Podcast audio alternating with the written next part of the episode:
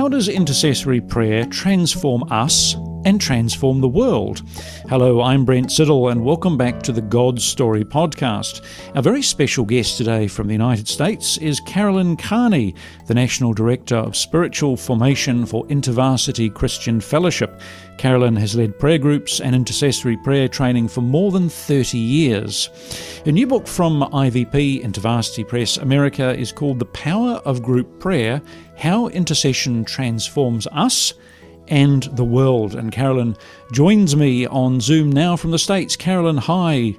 Hi there, Brent. Nice to be here. Oh, it's a pleasure uh, for us to have you on the show. It's 30 years of intercessory prayer. That's a lot of praying.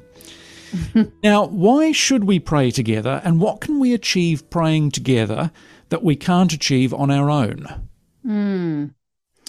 Well, my answer comes somewhat from the fact that I'm an extrovert. So, um, put me in a room to pray by myself, and I'll probably be asleep in a few minutes. Um, but put me in a room with other people who um, who who know how to pray, and their prayer encourages me and kind of lights a fire un- under me, and and I can pray for hours on end with a group of people who know how to pray together. Mm. What do we learn from it? What can we learn from other people's prayers? Mm. I, you know, I start off the book um, uh, explaining these what we called prayer pods that we developed actually during the pandemic, and um, I, I can tell you what came from that is this: one person can express faith in God in in a particular way. And when as they pray their prayer, as I hear it and am open to what I'm hearing, um, then that that moves me and encourages me and, and instills uh, or invigorates maybe it might be a better word invigorates um, a, a, deeper faith in me.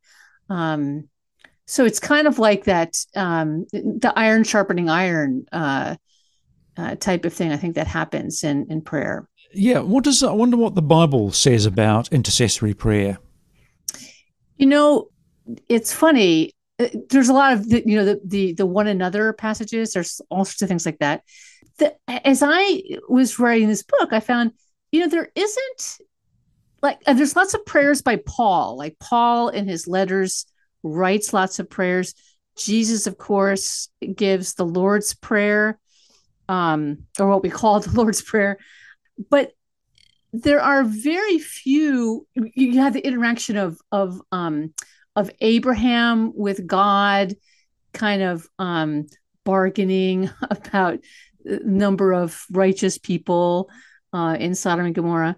Uh, there are very few prayer meetings that that we get in the scriptures like like passages that show how people pray together mm. And uh, the only one i found there's there's one in in the book of acts uh, in acts chapter 4 i believe it is where uh, they're gathered together.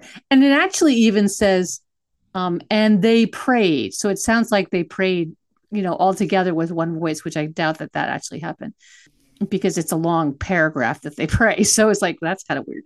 But so there isn't this the scriptures in some sense don't tell us how to uh, pray together in that sort of fashion but i do think um, the lord's prayer is a great what how jesus teaches us to pray is a great model for us Yes, and you can break it down, and it covers every aspect of life, doesn't it? Absolutely, and, and Absolutely. certainly, and certainly, a lot of what you're talking about, which is transforming the world and and life around us. How and in what ways do you think the church can pray for real change in the world? I think by actually doing it, by believing that that's possible. So much of our prayer, I think, is framed by well that's that's just the way the world is um you, you know and we or we say things like lord uh brent needs a job would you give him one it, and that that sound it's so it's so simple it sounds ridiculous right but what are the factors that go into Brent not having a job? Why does Brent need a job? You know, but I, I think so often, like think about the the the factors in the world that are happening right now. Think about, you know, the the um, the war in Ukraine. Um, you know, think about poverty in the world and refugee crisis, and and mm. you know, we we we may just think, oh well, you know, there's always been refugees. That's just how it's going to be. Well, is that God's dream for the world, really?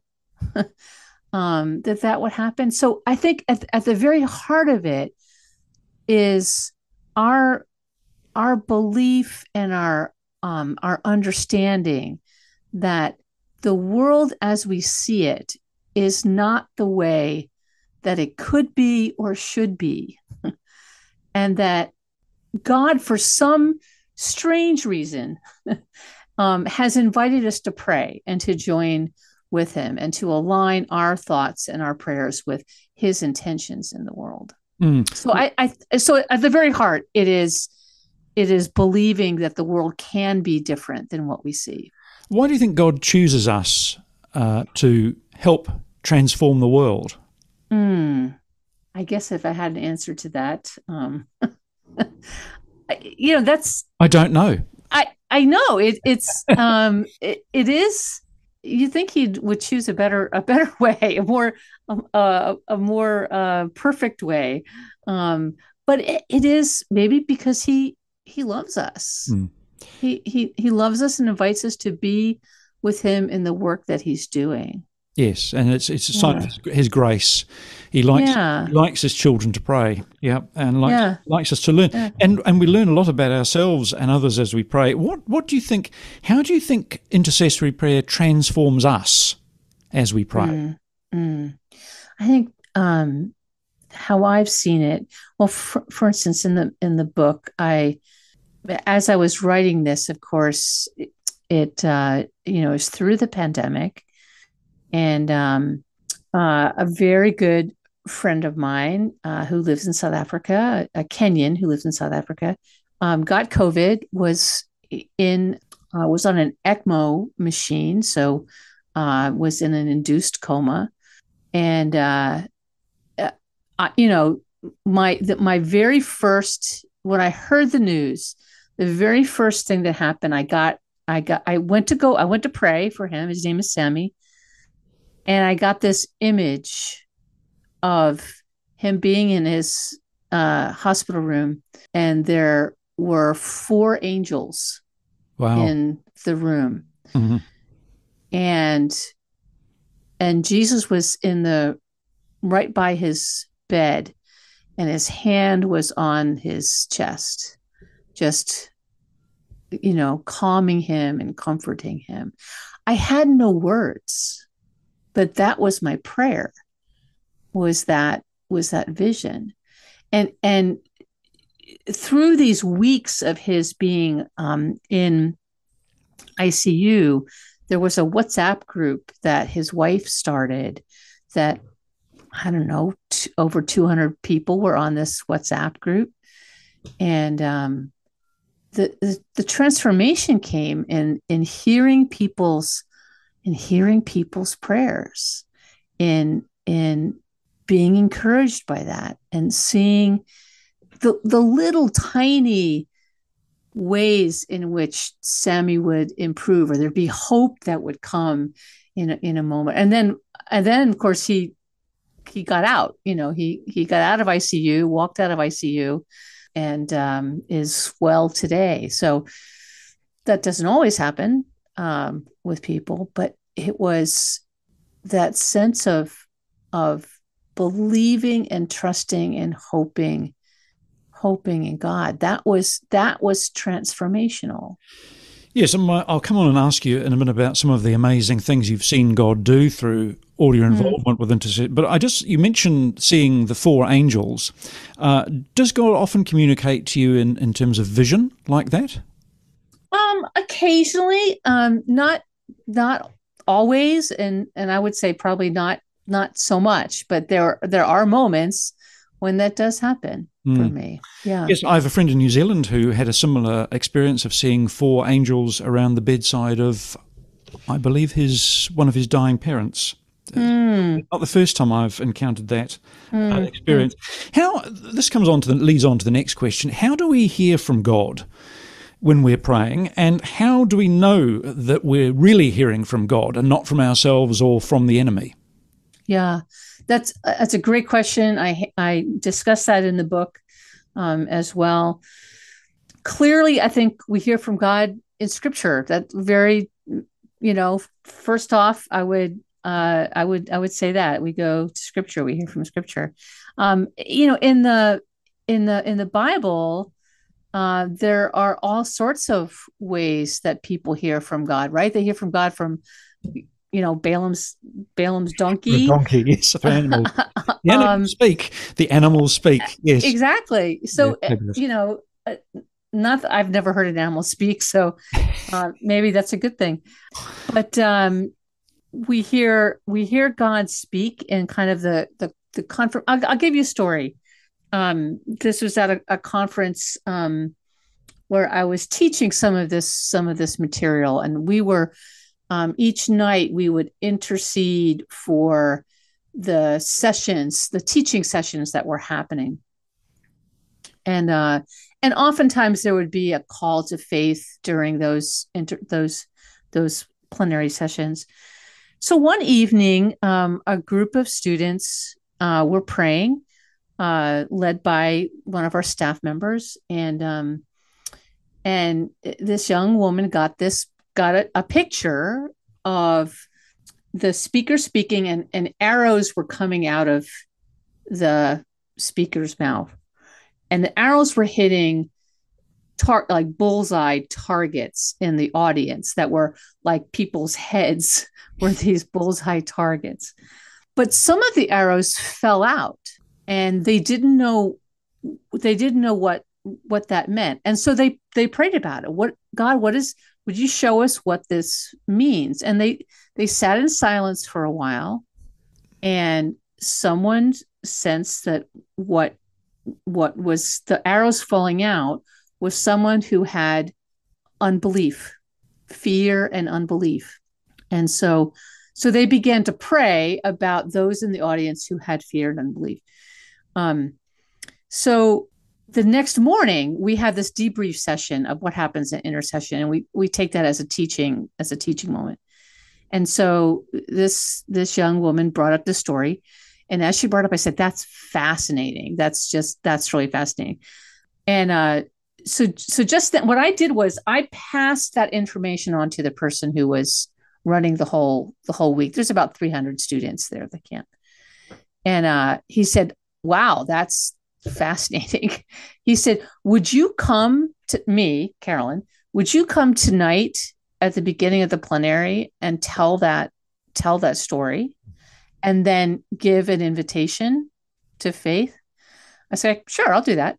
So um, so our group was interceding that night. So I told them that was going to be happening. So they were praying. I tell the story of the the targets. I said, someone, you know, one of your peers has been praying. And and she received this this picture. And um so uh as i'm giving the invitation some somebody comes for yeah that's me. I'm to- i totally fear is what keeps me from having faith. And so i invited them to come up and they went to pray with someone. And as that person's coming up someone right near right close in the audience kind of gets my attention goes psst, psst, says would you like do it again? like do it again because one of the targets is out of the room. so the guy had gone to use the ba- the toilets, right? So I saw the door open. Guy comes back in, walks down front, and I give the invitation again. And he that guy stands up and comes comes forward. Mm. So there's a sense then, like, how do we know what we're hearing is actually from God? There is that sense of, of confirmation that comes, right? I think we can hear a hard a hard word from God, but it comes in a it comes in a loving in a loving way. I think when we hear words that are um, accusatory or mm. words that bring shame or guilt, those are words that come from the evil one.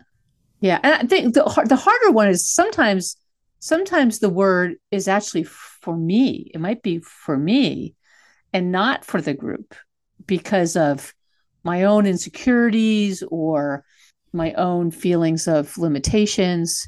And so that's why it's important to be in community around that, right? So I hear something, I share it with you, and I say, "Well, Brent, what do you think?" Well, I'm not sure. Well, let's let's bring in Sam, and Sam comes in. We we pray about it, and we get a sense of of confirmation together. You know, or Sam says, "No, I don't think that. I think that's that means this." And mm. we hmm. say, "Okay," then we let it go. Yes. Um, leads me on to my next question, uh, which you've probably already partly answered anyway. What what are some of the most powerful answers to prayer that mm. you've you've personally witnessed through the thirty years of your intercessory? Mm. Well, I'd ha- you know I I'd have to say it was it was Sammy coming off the mm. ice coming out of ICU. Yep, yep. Um, that was ex- the nurse has said to his wife, "Come to the hospital and take it take his things home." Wow. Like he's, you know, yeah, and yeah. she said, she said, no, I'm, I'm not going to do that. He's he's he's going to walk out of the hospital. Yes, she had the faith to believe that was going to happen. Amazing. Absolutely, yeah. Mm. So that was uh, probably one, probably most recent history. That would be the mm. the thing that was very very powerful. How do you know when there's breakthrough? In a prayer situation. You know, you've been praying for things. I mean, we all pray for things for often years, decades, sometimes. How how can we know in an intercessory prayer group where there is a genuine breakthrough in a situation? Mm. Mm. Well, you if you're in that situation, you yourself know what you've been what you've been praying for. And so as you've been praying about it for years and years, you you start to get a feel for what breakthrough would look like. You get a sense of what it would break. Now, sometimes God surprises us and it looks completely different, right? But you you get the the earmarks of what of what it will look like. And so uh, we had prayed for years and years, decades about you know student. revival. I've worked with students, so we pray for student revival, and and I think we all know that revival uh, really begins when there's repentance amongst the believers, right? And so, uh, InterVarsity hosts a conference every th- three, approximately every three years. Sometimes things like pandemics get in the way, and we have to have it later. It's called Urbana. It's a missions conference, and people from around the world come to it. and And so, because it's such a big thing, we often there's such a big focus on intercessory prayer around that that we prayed for a while for some type of breakthrough to happen at Urbana. Well, at the last one in 2018, we uh, we had an an evening. So there's about 10,000 people. Um, they're stu- mostly students in the audience, and uh, we were inviting them to uh, to come down to the floor of the the stadium where we were um, and to repent and uh, it's a it's a you know to get ten thousand people to move, kind of at the same time, that takes quite. Yeah. It's hard to orchestrate that, you know, and make it look not chaotic. And so this was something that was not something that we could not orchestrate, but something that the Holy Spirit did. So I was actually standing up in the kind of behind the behind the scenes. Uh, I've been praying with uh, my colleague Connie, and as we saw this stream of students coming down in quiet, visibly moved, and many of them down on the hard concrete floor on their knees, uh, repenting of how um, how we have succumbed to kind of a Babylon spirit, how we have succumbed to a a uh, a consumeristic mindset. And the, and and Kai and I both looked at each other and just said, "Is this happen? Is this happen? Is this really happening after all these years we've been praying? Mm. This feels significant, you know." Yes. breakthrough. I was that breakthrough. I don't know, but it it it was something that seemed very different than what we had experienced before. Mm. And of course, many of the great, if not all the great revivals, began with prayer.